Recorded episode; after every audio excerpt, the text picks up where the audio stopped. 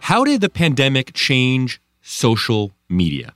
Did we post more, or post less, or all make TikTok accounts, or delete Instagrams or Facebooks? Turns out it was kind of all the above. Recode senior data reporter Rani Molla has been writing about what we're doing online over the last year. Hey, Ronnie. Hey, Teddy. So you put out this interesting call to readers to uh, send you what they were doing on the internet that was maybe different from a year ago. Tell me what you found out. So the main takeaway is that people are using social media just so much more. There's so many more visits to social media sites, so much more time spent on um, pretty much every platform. And like even though people were using it more, like actually spending more time on it, how they were spending that time kind of varied person to person. You had some people who were like spending more time just scrolling on social media but posting less. Some people were taking this as the opportunity to like delete their account entirely. Mm-hmm. Some were on it just way way more, but on average the usage was up. Tell me about a few of the people who you found that were using social media just a hell of a lot more. So I talked to this one guy, um, a digital marketer who is currently living in Indianapolis, and you know he hadn't really spent a lot of his personal time on social media before. You know, he's really concerned about time well spent and things like that. And he actually ended up getting coronavirus really early on before, you know, I think it was back in like February of last year. And he decided to use social media as a way to tell people hey, you know, this is what happened to me. I still have lung and heart problems, you know, this many months later. And it's a really big deal and a big thing. And, you know, he used social media to sort of talk to people in his hometown and convince them that coronavirus was a big deal and that it wasn't made up and that they should be taking it seriously. You know, and, and that sort of shows up in the data. Uh, we have data from eMarketer that showed that people on average spent seven more minutes on social media each day than they had a year before. And while seven minutes might not sound like a lot, for a long time, social media has been sort of plateauing. Huh. People aren't spending more time than they had the year before. And originally, eMarketer had estimated that they would spend, you know, the same time as they had in 2019 in 2020, but like they had to really up their estimate. Rani, tell me about the people who are using it a lot less. What's their life like? Um, you had a lot of people who had these sort of extremes with social media. They'd spend it a lot of time on it, and then as a reaction, be like, "I have to delete my account." Uh-huh. There's this one teacher I spoke to. He was saying that you know, it just became so overwhelming. He followed all of these teacher accounts, and you had these teachers sort of doing this performative posting where they'd be like, Look at this amazing thing I've done for my classroom. Isn't this so cool?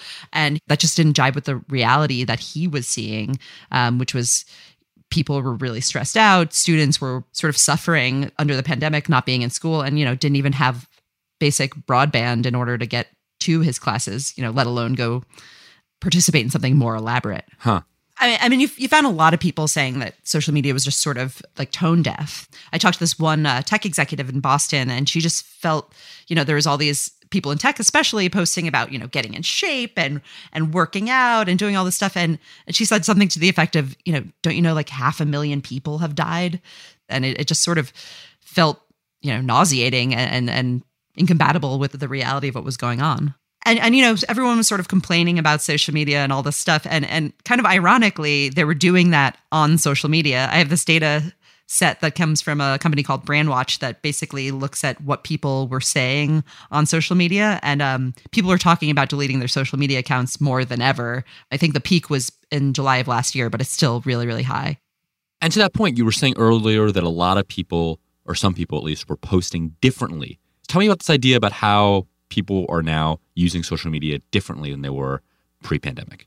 There's been this general move to less polish. Um, you know, social media has long been criticized for being this place where people just post their best selves. You know, they look really good in their selfie, or, or you know, this is this amazing dinner I went to.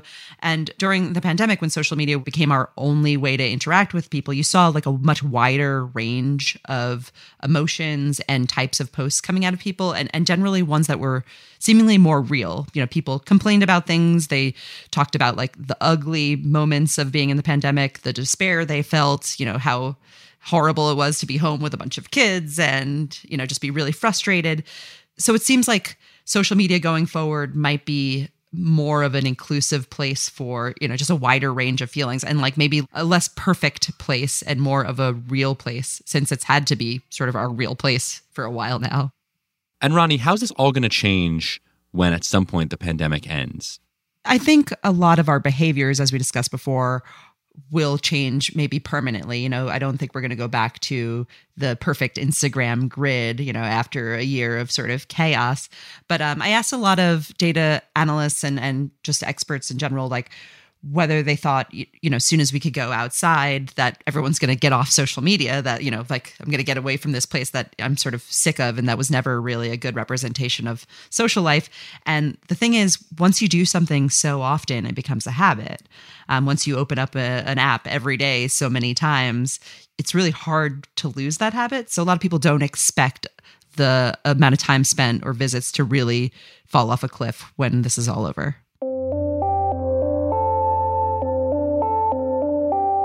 Rani Molla, this is super interesting reporting. Uh, thanks so much for joining us. Uh, thanks for having me.